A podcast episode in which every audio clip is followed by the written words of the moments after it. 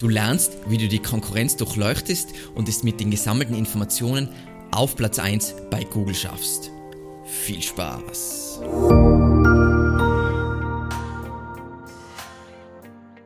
Mein Name ist Alexander Russ und SEO ist mein täglich Brot. Wir quatschen auf diesem Kanal über SEO und Content Marketing. Wenn du lernen willst, wie du nachhaltig Kunden über deine Website gewinnen kannst, dann abonniere jetzt gleich diesen Kanal.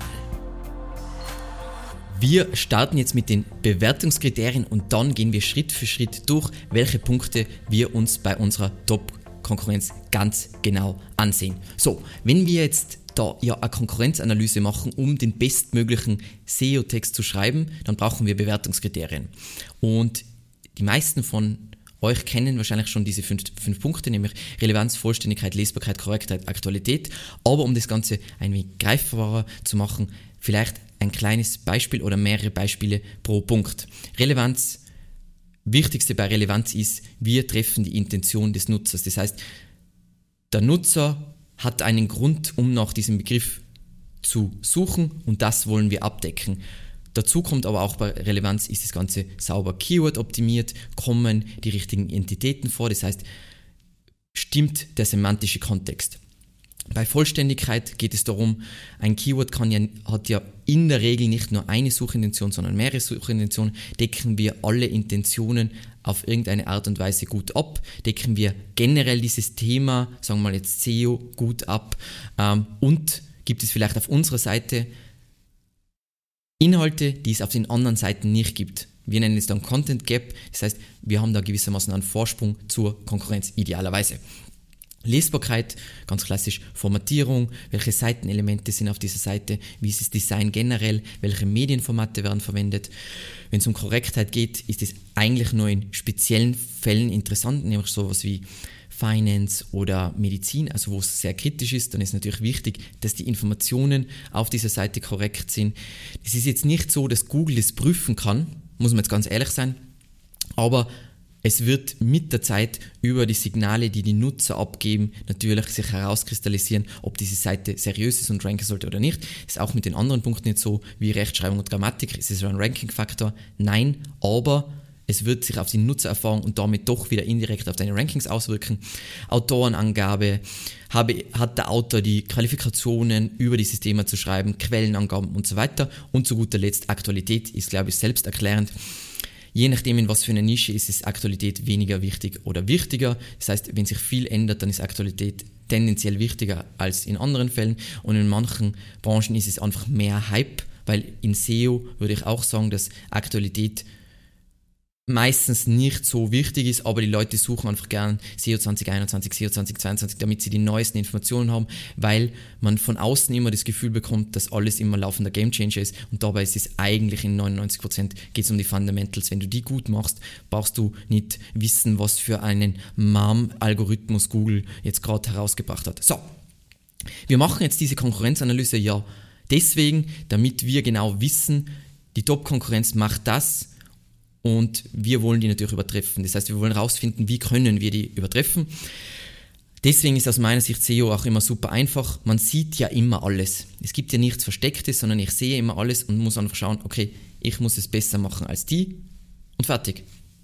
Ich weiß, das ist dann in der Praxis nicht so einfach, aber das Grundkonzept ist wahnsinnig einfach. So. Und wir springen jetzt wieder zurück zu unserem Beispiel. Google.de, Fokus-Keyword ist Logistik Outsourcing, das sind unsere Secondary Keywords und das werden wir jetzt immer wieder verwenden. So, wenn wir jetzt nochmal richtig reinbohren wollen in die Suchintention, was machen wir dann?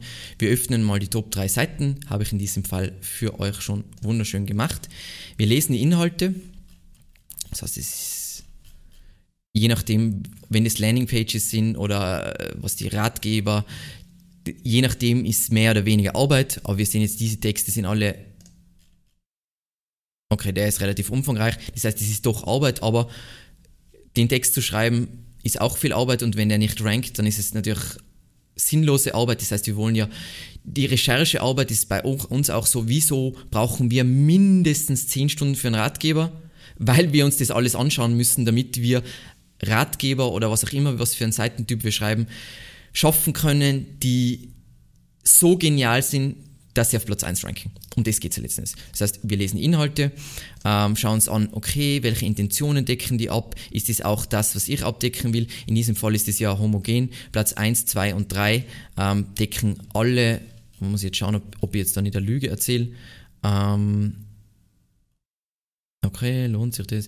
Das ist, glaube ich, ja, das ist schon wieder fast semi-kommerziell, wenn ich mir das so ansehe. Aber die ersten zwei Ergebnisse sind nicht kommerziell. Das heißt, du wirst immer ein Gefühl dafür kriegen, okay, wenn ich ranken will, wenn ich auf Platz 1 ranken will, brauche ich wahrscheinlich was eher nicht kommerzielles und dann kann ich ja immer noch den User zu was kommerzielleren weiterleiten. So. Das heißt, ich schaue mir an, welche Intentionen von unterschiedlichen Usern werden abgedeckt. Dann notiere ich mich von allen drei Ergebnissen, was sind die Subthemen, die sie abdecken. Das heißt, dementsprechend muss ich den Text lesen, damit ich weiß, was sind jetzt die Subthemen, weil voll oft ist es so, sieht man auch bei denen hier, da ist die Überschriftenauswahl, würde ich jetzt mal relativ random bezeichnen. Das heißt, die Subthemen kann ich nicht schnell überfliegen und so weiter, sondern ich muss das wirklich gelesen haben. Und jetzt hast du gewissermaßen die Intentionen, die die Top 3 abdecken und die Subthemen, die die Top 3 abdecken. Das heißt, eine Intention wäre, hey, die wollen einen beratenden Content bereitstellen, damit sie dann zum nächsten Schritt führen, jetzt zum Beispiel. Und hier ist schon, die Intention ist, den Kunden dazu zu bringen, dass er dann im nächsten Schritt sofort eine Anfrage stellt. Das heißt, wirklich fein notieren, wo der User gerade ist, was ist die Intention, die hier abgedeckt wird und dann bei den Subthemen, ich glaube, das ist für jeden trivial. Und dann willst du das alles abdecken plus idealerweise etwas hinzufügen, was sonst keiner hat. Das kann sein, Wissen, Expertenwissen, was keiner hat. Das können Grafiken sein, die sonst keiner hat. Das kann ein Video sein, was sonst keiner hat. Was auch immer. Egal. Ja, wir sind dabei, einen Text zu schreiben, aber ein Text existiert nicht in einem Vakuum. Also ich zeige euch einmal, wie Texterstellung für Evergreen Media bei uns aussieht. Also das ist ein Beitrag, der vor kurzem auf unserer Webseite veröffentlicht worden ist für Longtail-Keywords. Und einfach mal, dass ihr seht, wie wir sowas schon in Word aufbereiten.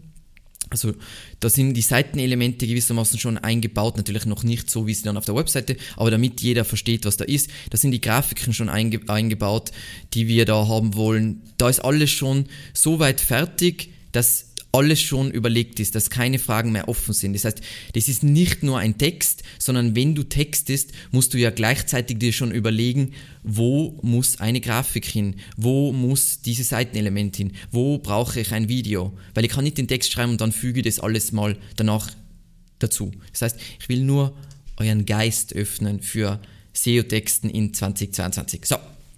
Dann, was wir uns anschauen bei unseren Top 3 Konkurrenten ist, machen die überhaupt saubere Keyword-Optimierung? Weil wenn die keine saubere Keyword-Optimierung machen, dann weiß ihr eigentlich schon, die haben keine Ahnung und die werden wir wegpusten. So in diesem Fall, das ist so eine Situation. So, das heißt, ich schaue mir kurz an, haben die im Title Tag und Meta Descriptions Main Keyword, haben sie in einer H1-Überschrift vielleicht ein paar Mal in Zwischenüberschriften, in den ersten 100 Wörtern, im Outro, verwenden sie Synonyme und relevante Begriffe und dann kann ich schon mal einschätzen, wie gut sind die SEO-technisch und wie sehr muss ich auch hier mitspielen. So, dann, was verpönt ist, aber was ich trotzdem empfehlen würde zu machen, wenn du die Zeit dafür hast, ist, du schaust dir kurz von deinen Konkurrenten, deinen Top 3 Konkurrenten an, die Keyworddichte. Das heißt, wir öffnen die Top 3 Seiten und dann prüfen wir die Keyworddichte vom Fokus-Keyword. Das heißt, ich mache das jetzt kurz, ich weiß nicht, ob das so gut lädt, weil ihr wisst ja, wie das alles ist, wenn man irgendwas in irgendein Tool reinkopiert. Sagen wir mal, ich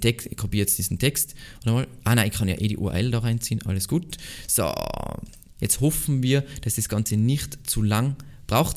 Ganz wichtig, nicht so, oh mein Gott, Keyworddichte ist das Allerwichtigste, aber um zu verstehen, woran man sich orientieren sollte. Und jetzt kriegst du da eine super genaue Auswertung, wie oft Begriffe vorkommen. Unser Main Keyword ist Logistik Outsourcing und dann können wir uns jetzt anschauen, Logistik Outsourcing kommt 5-mal in diesem Text vor, ist eine Density von 0,56. Das heißt, ich brauche jetzt nicht 4%, boom, sondern ich will mich orientieren an, wie meine Top 3 Konkurrenten hier spielen. Und wie gesagt, orientiere dich daran, aber mache es nicht zu einer Religion. Wie immer gilt, Prominence über Density. Das heißt, es geht darum, dass die Keywords an wichtigen, sichtbaren Stellen eingebaut werden, wie im Title Tag oder H1 und nicht so oft wie möglich. Ganz wichtig. So, dann, was wir uns bei unseren Konkurrenten anschauen, sind Entitäten und Zusammenhänge. Haben wir uns in der SERP-Analyse schon grob angeschaut, jetzt schauen wir uns das konkret an. Da gibt es ein mega geiles Tool und das ist jetzt die Kopiergeschichte. Ich hoffe, ich mache das jetzt nochmal neu, damit wir da jetzt nicht ein Mess haben. So, ich kopiere jetzt den Text, dann springe ich in die Natural Language API Demo rein von Google, drücke Analyze, sage nein, ich bin kein Roboter und dann kriege ich dieses Schnickschnackzeug, das ist jetzt nicht so spannend und dann sehe ich jetzt von Google wirklich von den Entitäten, die Google kennt, die Salience-Bewertung. Salience ist einfach, wie relevant ist dieser Text zu diesem Begriff oder zu dieser Entität.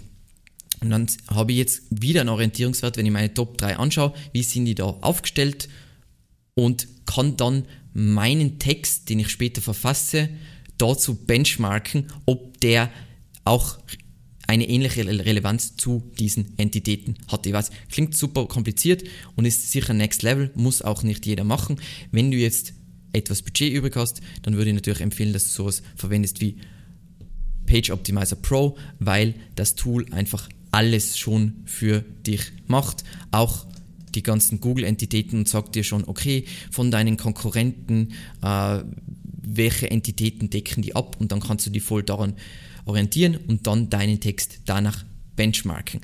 Und jetzt kommt wirklich, wirklich Deep Knowledge, was ganz wichtig ist. Deswegen, dieser Punkt ist für Fortgeschrittene. Wenn du jetzt diese Entitätenbewertung machst und du hast jetzt eine Top 10, wo unterschiedliche, also wir schauen uns ja die Top 3 an, das heißt Top 3, wo es nicht kommerzielle und kommerzielle Ergebnisse gibt, also einfach wo unterschiedliche Intentionen sind, dann ist ganz wichtig, dass du Seiten ignorierst, die eine andere Suchintention abdecken als du, weil sonst das kann man nicht vergleichen. Das ist nicht, wie es funktioniert, du kannst dich immer nur mit gleichen Seitentypen vergleichen.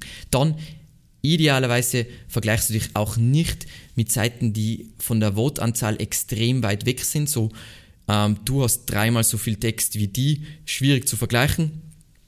Und ich ignoriere auch ganz gern Seiten, und deswegen ist das alles advanced, Seiten, die ein deutlich stärkeres Linkprofil haben, weil die vielleicht aus einem anderen Grund ranken als wegen Relevanz. Und was ich da mache einfach, ich schreibe mir raus, ich notiere die Entitäten mit dem höchsten Salience Score deiner Top-Konkurrenten, damit ich das dann später schön benchmarken kann. Und eben, wenn du dann deinen Text fertig hast, dann kannst du prüfen, okay, bist du zu diesen Entitäten, ist der Text relevant zu dem, sagt das auch der Google-Algorithmus. Passt.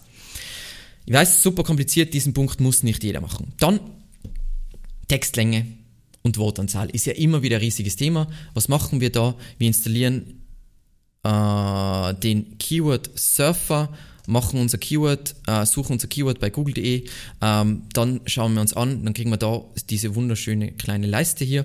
Und der zweite Punkt ist die Anzahl Wörter, das heißt, die haben ungefähr 900 Wörter auf der Seite, die haben ungefähr 750 Wörter auf der Seite, die haben 1600 Wörter auf der Seite. Das heißt, ich habe jetzt wieder Orientierungswerte, okay, so viel Text brauche ich ungefähr, um hier zu ranken. Und natürlich, je weiter vorn, desto mehr orientiere ich mich daran. Das heißt, im ersten Schritt würde ich jetzt wahrscheinlich versuchen, ein wenig die Nummer 1 zu übertreffen. Das heißt, wenn die jetzt 900 Wörter haben, dann schreibe ich einfach 1000 Wörter. Und das ist einfach der Trick. Einfach ein wenig übertreffen. Was dabei wichtig ist, wieder kleiner Expertentipp, bei steigender Vote-Anzahl wird es in der Regel weniger wichtig. Das heißt, 500 versus 600 Wörter macht durchaus einen Unterschied, aber 2000 versus 2400 Wörter macht wieder weniger Unterschied. Das heißt, dann muss man sich nicht so viel Gedanken mehr drum machen, dass man da relevant ist. Und was wieder da wichtig ist, wie im letzten Punkt, vergleiche dich immer nur mit Seiten, die gleiche Suchintention abdecken. Das heißt, wenn du hier mit einer nicht kommerziellen Seite ranken willst, kannst du dich nicht mit anderen Seiten, die kommerziell sind, hier vergleichen, weil dann kann es ja sein, ich nehme jetzt ein extremes Beispiel, was selten vorkommt, aber du vergleichst die Vote-Anzahl von einem Ratgeber mit einer Shop-Produktseite. Totaler Fail. Okay, und dann kommen wir zum letzten Punkt, den wir uns ganz konkret bei unseren Konkurrenten anschauen. Und zwar, das hat jetzt nicht mit Text zu tun und deswegen wollte ich euch davor ein bisschen aufwärmen mit diesem Beispiel von uns, wie das bei uns aussieht. nämlich Medienformate. Wir sehen uns immer an, was verwendet die Konkurrenz neben Text noch für Formate. Und dazu öffnen wir wieder unsere 3 Seiten und schauen uns an, was die so machen. Das heißt, da habe ich irgendwie, ich weiß jetzt nicht, was das ist. Das heißt, die haben Text und eigentlich sonst nichts. Dann schauen wir die zweiten an, die haben ein Bild und sonst nichts. Und dann haben wir da diese sehr umfangreiche Seite mit allen möglichen coolen Seitenelemente und Referenzen und was Gott was.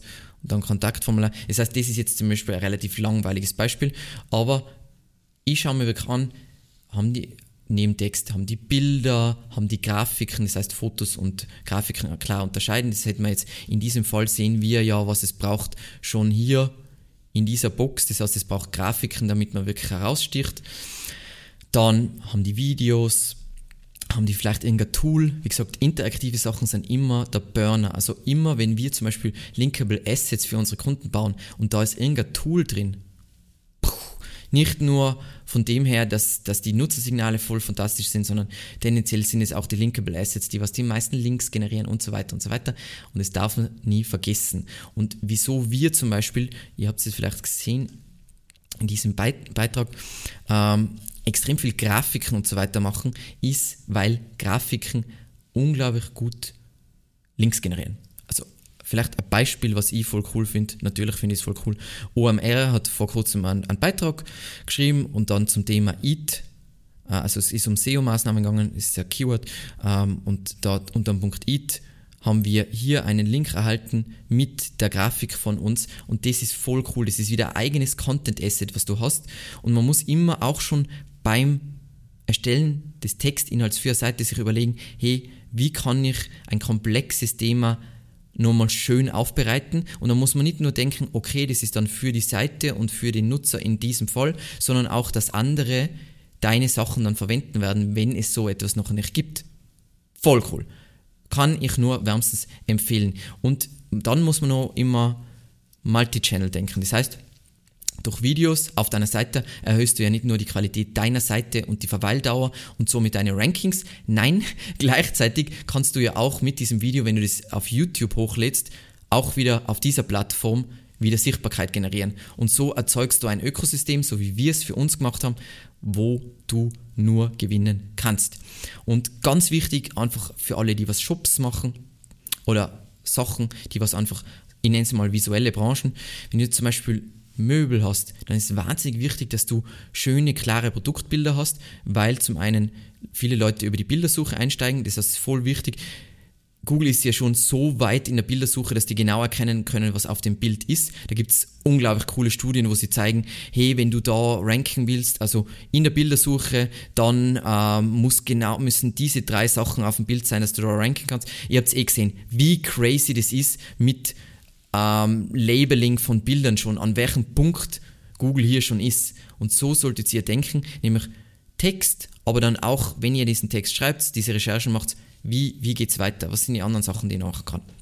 Ich weiß, jetzt haben wir extrem viele Informationen zusammengetragen. Wir haben ja im allerersten Schritt haben wir Myths gebastelt, dann haben wir uns einmal grundlegend angeschaut, was ist unser Fokus-Keyword, was sind unsere Secondary-Keywords, dann haben wir uns mal nur das rausgelesen, was uns die SERPs über dieses Keyword sagen, was in unseren Text rein muss, und jetzt haben wir uns die Top 3 Konkurrenten angeschaut, um zu sehen, was machen die besser, wieso ranken die hier aus Relevanzperspektive. Das war's auch schon wieder. In der nächsten Folge geht es jetzt schon wirklich konkret darum, wir haben all diese Informationen, daraus einmal eine Struktur zu basteln und dann den Text wirklich zu erstellen. Vielen, vielen lieben Dank fürs Zusehen und bis zum nächsten Mal. Ciao.